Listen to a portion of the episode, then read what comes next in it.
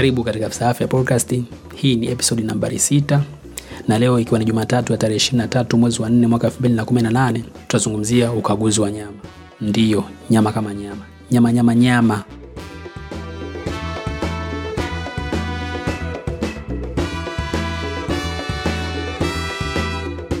Asante kwa kujiunga nami katika Afisa Afya Podcast. Mimi ni Swahib Karata na hii ni podcast inawaletea mada, mijadala na mahojiano kuhusu afya jinsi afya zetu zinaathiriwa na mazingira tunayoishi na ni kwa namna gani tunaweza kutunza mazingira yanayotuzunguka ili kuweza kuzilinda afya zetu.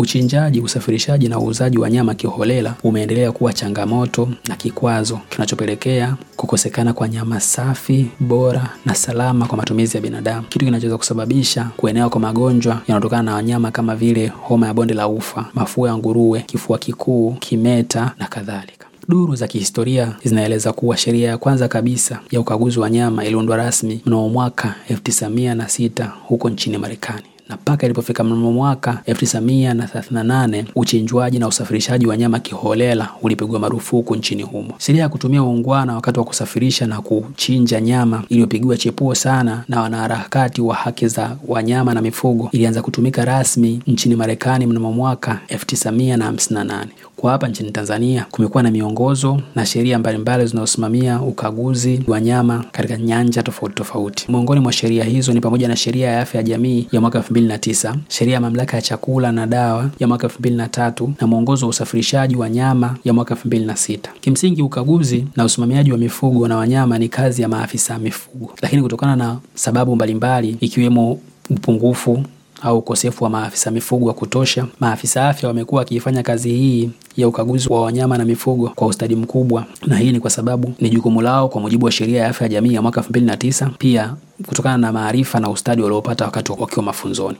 Maafisa afya ambao hujulikana pia kwa lugha ya kimombo kama environmental health practitioners wanawajibika kulinda afya ya jamii kwa kukagua na kusimamia usafi wa vyakula, kusimamia utekelezaji wa sheria za afya ya jamii kupambana na kutokomeza magonjwa mbalimbali. Machinjio zote zinazochinja nyama kwa ajili ya kuuza ni lazima ziwe na vibali vinavyotambulika na mamlaka ya chakula na halmashauri husika. Licha ya kuwa na vibali, machinjio zote lazima ziwe zimejengwa katika muundo unaofanikisha kazi na zoezi zima la uchinjaji wa wanyama. Machinjio lazima ziwe na sehemu ya mapumziko kwa ajili ya kuwapokea wanyama na mifugo kabla ya kuchinjwa, na pia lazima ziwe na mwanga wa kutosha, ili wakati wa ukaguzi wa mifugo kabla ya kuchinjwa wakaguzi waweze kuwaona wanyama wakiwa wamesimama na wakiwa wanatembea. Na pia wafanyakazi wanaofanya kazi katika machinjio zote wanapaswa kupimwa afya zao kila mara baada ya miezi sita na taarifa zao kuwekwa katika ofisi zao ambazo ndo machinjio husika, na pia wanatakiwa wavae sare za kazi muda wote wawepo kazini, na vilevile vile machinjio zote lazima ziwe na mfumo wa maji safi na salama kwa ajili ya kusafisha nyama, na pia lazima ziwe na mfumo wa maji taka kwa ajili ya maji ambayo yanakuwa tayari yameshakuwa yamechafuka. Lazima kuwa kuna namna ya kuyatunza kabla ya kwenda kufanyiwa hatua nyingine, labda za treatment na vitu kama hivyo. Kitu kingine pia, machinjio zote lazima ziwe na mfumo bora wa utunzaji wa taka na mfumo wa kuzimeneji takataka. Miongoni mwa vitu ambavyo lazima machinjio zote ziwe nazo ni pamoja na kizimba, kwa maana ya vizimba vya kutunzia takataka, na lazima ziwe na vichomea taka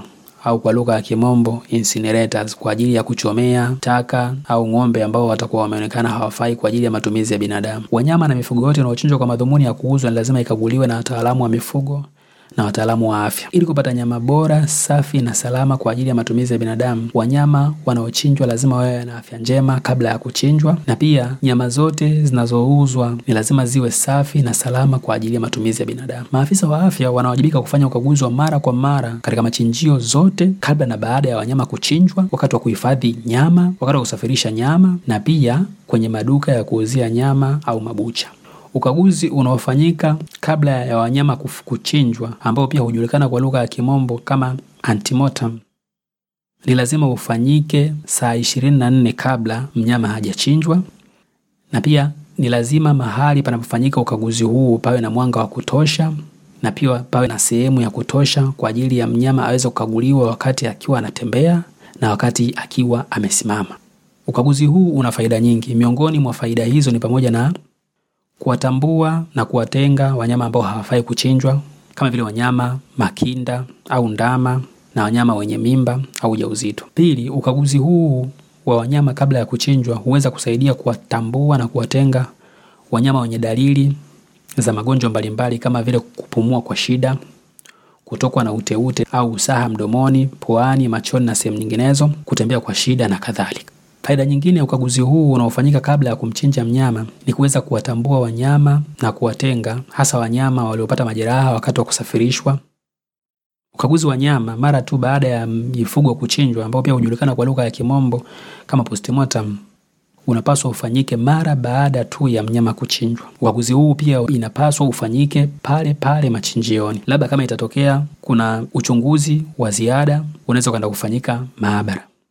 Ukaguzi huu unaofanyika mara baada ya mnyama kuchinjwa huweza kusaidia kutambua nyama isiyofaa kutokana na uwepo wa viashiria vya maambukizi ya magonjwa kama vile kifua kikuu, kimeta, mafua ya ndege, mafua ya nguruwe na kadhalika. Magari yote yanayosafirisha nyama ni lazima yawe na vibali vinavyotambulika na Mamlaka ya Chakula na halmashauri husika. Hii ni kwa mujibu wa Sheria ya Afya ya Jamii ya mwaka 2009, Mwongozo wa Usafirishaji wa Nyama wa mwaka 2006 na Sheria ya Mamlaka ya Chakula na Dawa ya mwaka 2003. Magari yote yanayosafirisha nyama ni lazima yasajiliwe na yaweze kutambulika sio tu na halmashauri au wilaya husika, bali pia na Mamlaka ya Chakula na Dawa TFDA. Magari haya ni lazima yawe yamejengwa katika muundo ambao utasaidia kuweza kusafirisha nyama na ikafika ikiwa bado ingali salama bila kuharibika. Kabla ya kusafirisha nyama kutoka machinjio kwenda sehemu inapotakiwa kwenda kuuzwa, ni lazima msafirishaji awe na kibali cha afisa aliyemkagua, kwa maana ya afisa afya aliyokuwepo machinjioni, na kibali hicho lazima kiwe kimepigwa chapa au muhuri. Lakini pia nyama inayosafirishwa ambayo imekwisha kaguliwa lazima iwe imepigwa chapa. Lakini mbali na hivyo, wakati wa usafirishaji wa nyama kutoka machinjioni kwenda sehemu ambazo zinatarajiwa kwenda kuuzwa, magari haya hayapaswi kupakia kitu kingine tofauti na nyama, kwa sababu tumekuwa tukizoea kuona magari yanayopakia nyama yakipakia na watu wengine, watu wamejaa nyuma wanakanyaga nyama na vitu kama hivyo. Kisheria hiyo ni makosa. Magari haya yanayosafirisha nyama ni lazima yawe safi, yamesafishwa kabla ya kupakia nyama, yasafishwe kwa sabuni na kemikali elekezi.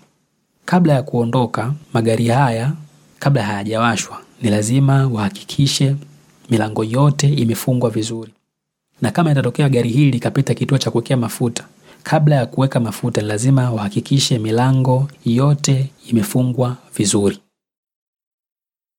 Maduka yote yanayofanya biashara ya uuzaji wa nyama ni lazima yawe na vibali vinavyotambulika na Mamlaka ya Chakula na halmashauri husika.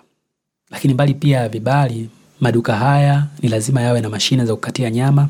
Tumeshatoka katika enzi za kutumia mashoka au magogo ya miti, lakini pia maduka yote yanayojihusisha na uuzaji wa nyama lazima yawe na kiyoyozi au feni. Hii ni kwa ajili ya kuhakikisha kunakuwa na mzunguko mzuri wa hewa. Lakini pia ma, ma, ma, maduka yote lazima yawe na majokofu kwa ajili ya kutunzia nyama. Lakini pia kama ni bucha ambalo linajihusisha na uuzaji wa nyama za aina tofauti tofauti, kwa maana ya nyama ambazo ziko tayari kuliwa kama vile sausage na nyama ambazo inabidi zikapikwe, mabucha haya ni lazima yawe na majokofu zaidi ya moja kwa maana ya nyama ambazo ni, ni mbichi lazima zitengwe na zile nyama ambazo ziko tayari kwenda kuliwa. Mabucha haya lazima yajengwe kwa kuwekwa marumaru sakafuni na futi sita kutoka usawa wa sakafu. Milango na madirisha lazima iwe ni ya vioo, lakini lazima pia wawe na mapipa ya kutunzia taka, standard dustbin kwa lugha ya Kimombo. Lakini wauzaji wanaofanya shughuli za kuuza nyama katika maduka haya lazima wawe wamepimwa afya zao kila mara baada ya miezi sita kwa mujibu wa sheria ya mamlaka ya chakula na dawa ya mwaka elfu mbili na tatu lakini pia sheria ya afya ya jamii ya mwaka elfu mbili na tisa lakini pia machinjio hizi lazima ziwe na mfumo wa maji safi na salama kwa ajili ya kufanyia usafi na kwa ajili ya kufanya usafi wa, wanyama. Mara baada ya kusema hayo, ni matumaini yangu umejifunza mengi kuhusu ukaguzi wa nyama. Kama unahisi elimu hii inaweza kuwafaa na watu wengine, basi share na ndugu jamaa na marafiki. Mpaka wakati mwingine, mimi ni Swahibu Karata, niwashukuru kwa kuwa nami toka mwanzo mpaka mwisho. Kwa maoni, ushauri, unaweza kuwasiliana na sisi kupitia simu namba 0763 52 48 11. Nitarudia tena 0763 52 48 11. Asanteni na Mungu awabariki.